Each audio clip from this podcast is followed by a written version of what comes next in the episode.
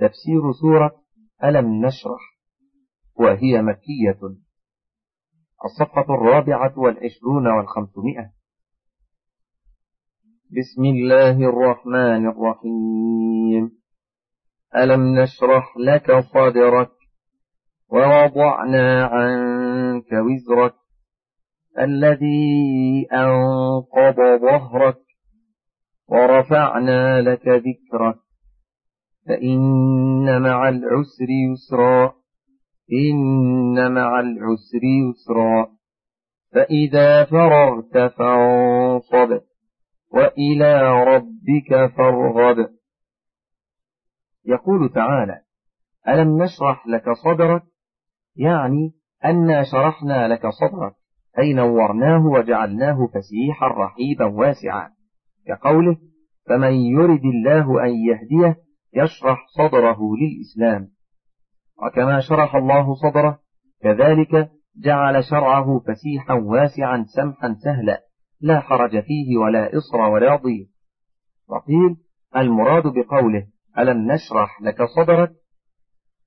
شرح صدره ليلة الإسراء كما تقدم من رواية مالك بن صعصعة. وقد أورده الترمذي ها هنا. وهذا وإن كان واقعا ليلة الإسراء كما رواه مالك بن صعصعة ولكن لا منافاة فإن من جملة شرح صدره الذي فعل بصدره ليلة الإسراء وما نشأ عنه من الشرح المعنوي أيضا والله أعلم. قال عبد الله بن الإمام أحمد حدثني محمد بن عبد الرحيم أبو يحيى البزار حدثنا يونس بن محمد حدثنا معاذ بن محمد بن أبي بن كعب. حدثني أبو محمد ابن معاذ عن محمد عن أبي بن كعب أن أبا هريرة كان جريئا على أن يسأل رسول الله صلى الله عليه وسلم عن أشياء لا يسأله عنها غيره. فقال يا رسول الله ما أول ما رأيت من أمر النبوة؟ فاستوى رسول الله صلى الله عليه وسلم جالسا وقال لقد سألت يا أبا هريرة إني في الصحراء ابن عشر سنين وأشهر وإذا بكلام فوق رأسي وإذا رجل يقول لرجل أهو هو؟ فاستقبلاني بوجوه لم أرها قط وأرواح لم أجدها من خلق قط وثياب لم أرها على أحد قط فأقبلا إلي يمشيان حتى أخذ كل واحد منهما بعضدي لا أجد لأحدهما مسا. فقال أحدهما لصاحبه أضجعه فأضجعان بلا قصر ولا هصر. فقال أحدهما لصاحبه اطلق صدره.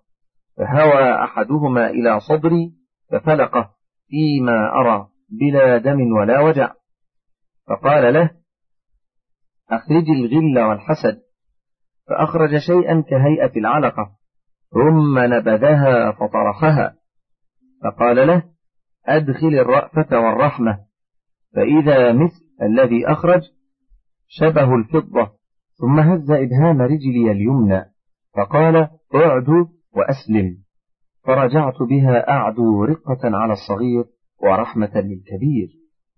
وقوله تعالى ووضعنا عنك وزرك بمعنى ليغفر لك الله ما تقدم من ذنبك وما تأخر.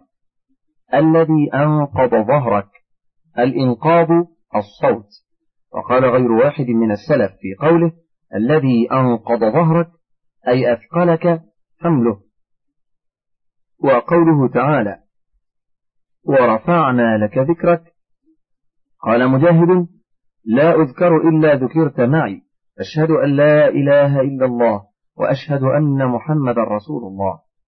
وقال قتاده رفع الله ذكره في الدنيا والآخرة فليس خطيب ولا متشهد ولا صاحب صلاة إلا ينادي بها. أشهد أن لا إله إلا الله وأن محمد رسول الله. وقال ابن جرير حدثني يونس أخبرنا ابن وهب أخبرنا عمرو بن الحارث عن دراج عن أبي الهيثم عن أبي سعيد عن رسول الله صلى الله عليه وسلم أنه قال أتاني جبريل فقال إن ربي وربك يقول كيف رفعت ذكرك؟ قال الله أعلم. قال إذا ذكرت ذكرت معي.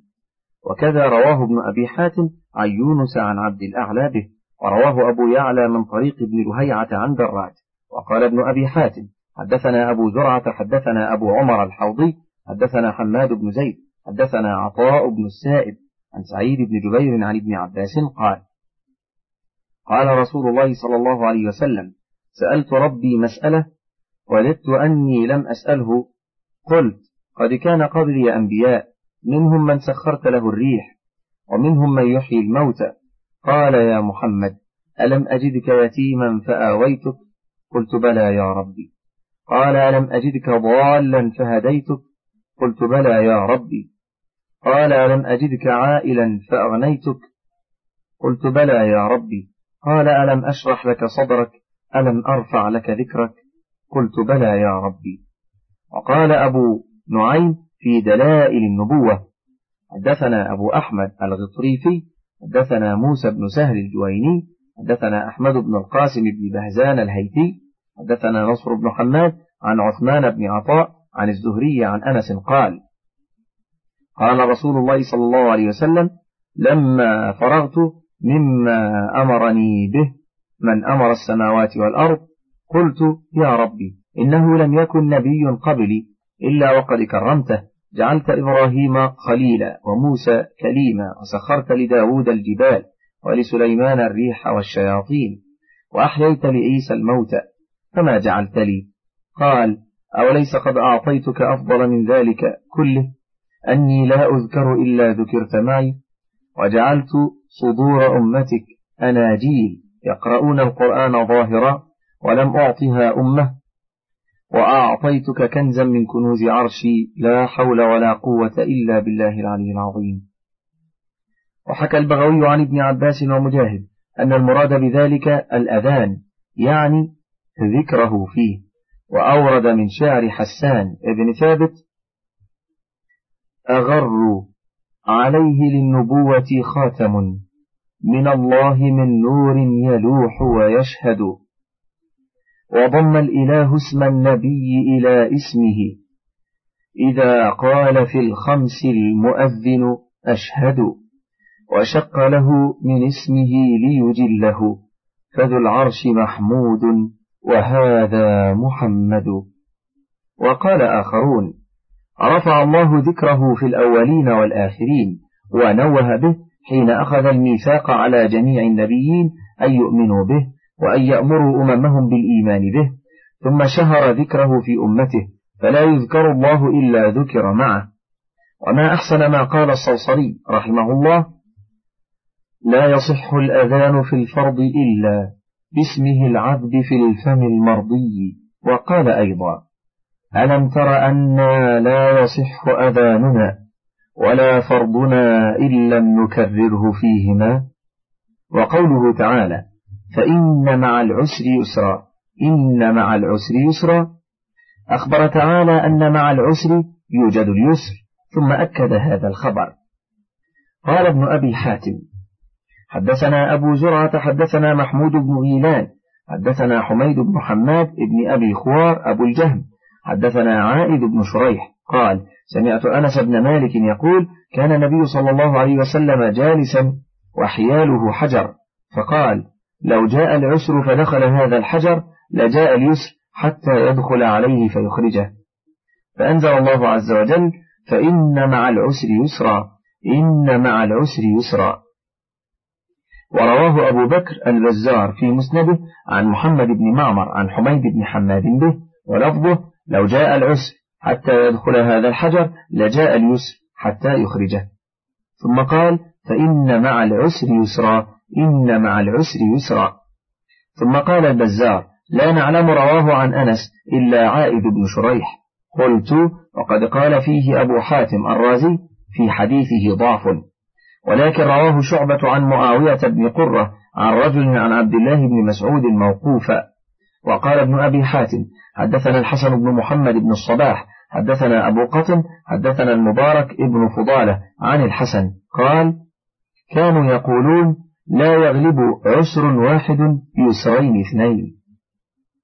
وقال ابن جرير حدثنا ابن عبد الأعلى حدثنا ابن ثور عن معمر عن الحسن قال خرج النبي صلى الله عليه وسلم يوما مسرورا فرحا وهو يضحك وهو يقول لن يغلب عسر اليسرين لن يغلب عسر اليسرين فإن مع العسر يسرا إن مع العسر يسرا. وكذا رواه من حديث عوف الأعرابي ويونس ابن عبيد عن الحسن مرسلا. وقال سعيد عن قتادة ذكر لنا أن رسول الله صلى الله عليه وسلم بشر أصحابه بهذه الآية. فقال لن يغلب عسر اليسرين ومعنى هذا أن العسر معرف في الحالين فهو مفرد واليسر منكر فتعدد ولهذا قال لن يغلب عسر اليسرين يعني قوله فإن مع العسر يسرا إن مع العسر يسرا فالعسر الأول عين الثاني واليسر تعدد. وقال الحسن بن سفيان حدثنا يزيد بن صالح حدثنا خالدة عن عباد بن كثير عن أبي الزناد عن أبي صالح عن أبي هريرة أن رسول الله صلى الله عليه وسلم قال نزل المعونة من السماء على قدر المؤونة ونزل الصبر على قدر المصيبة ومما يروى عن الشافعي أنه قال صبرا جميلا ما أقرب الفرجا من راقب الله في الأمور نجا من صدق الله لم ينله أذى. ومن رجاه يكون حيث رجا. وقال ابن دريد أنشدني أبو حاتم السجستاني إذا اشتملت على اليأس القلوب وأضاق لما به الصدر الرحيب وأوطأت المكاره واطمأنت وأرست في أماكنها الخطوب ولم تر لانكشاف الضر وجها. ولا أغنى بحيلته الأريب. أتاك على قنوط منك غوث.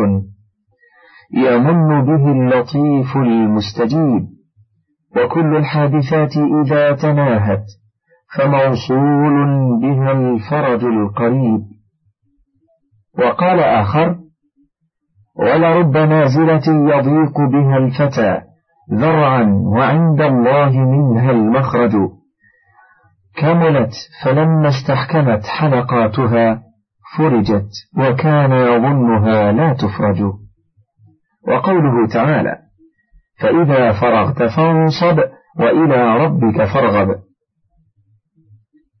أي إذا فرغت من أمور الدنيا وأشغالها وقطعت علائقها فانصب إلى العبادة. وقم إليها نشيطا فارغ البال وأخلص لربك النية والرغبة. ومن هذا القبيل قوله صلى الله عليه وسلم في الحديث المتفق على صحته لا صلاة بحضرة طعام ولا وهو يدافعه الأخبثان. وقوله صلى الله عليه وسلم إذا أقيمت الصلاة وحضر العشاء فابدأوا بالعشاء. قال مجاهد في هذه الآية إذا فرغت من أمر الدنيا فقمت إلى الصلاة فانصب لربك. وفي رواية عنه إذا قمت إلى الصلاة فانصب في حاجتك. وعن ابن مسعود إذا فرغت من الفرائض فانصب في قيام الليل. وعن ابن عياض نحوه. وفي رواية عن ابن مسعود فانصب وإلى ربك فارغب. بعد فراغك من الصلاة وأنت جالس. وقال علي بن أبي طلحة عن ابن عباس فإذا فرغت فانصب يعني في الدعاء. وقال زيد بن أسلم والضحاك فإذا فرغت أي من الجهاد فانصب أي في العبادة. وإلى ربك فارغب قال الثوري يجعل نيتك ورغبتك إلى الله عز وجل. آخر تفسير سورة ألم نشرح ولله الحمد والمنة